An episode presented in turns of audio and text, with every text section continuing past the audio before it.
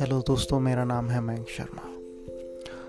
हम ज़िंदगी में कई बार हताश हो जाते हैं, निराश हो जाते हैं।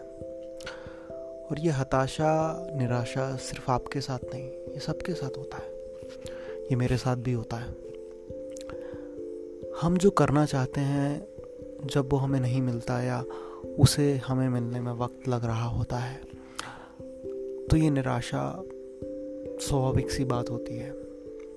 लेकिन हमें इस बात का भी ध्यान रखना होता है कि हम अपने आप को मज़बूत कैसे रखें? हम अपने हौसलों को बुलंद कैसे रखें?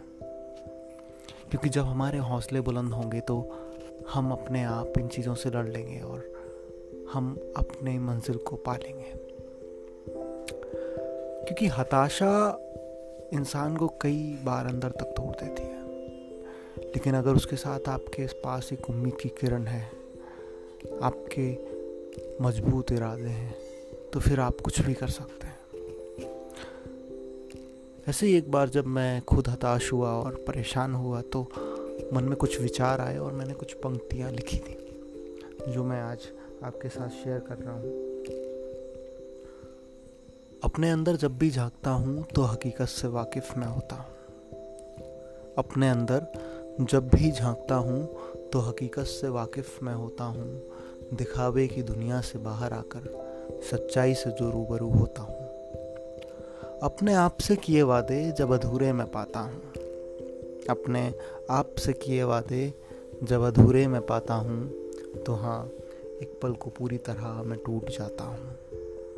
खुली आँखों से देखे सपने जब अधूरे में पाता हूँ तो हाँ निराशाओं के समंदर में मैं डूब जाता हूँ।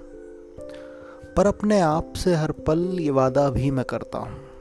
पर अपने आप से हर पल ये वादा भी मैं करता हूँ, जीवन है निरंतर पथ यहाँ जब तक रहोगे तुम।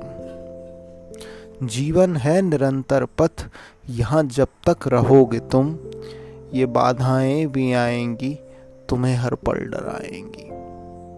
ये बाधाएँ भी आएँगी तुम्हें हर पल डराएँगी, मगर रखना इरादा तुम, तुम्हें ये छू भी ना पाएँगी।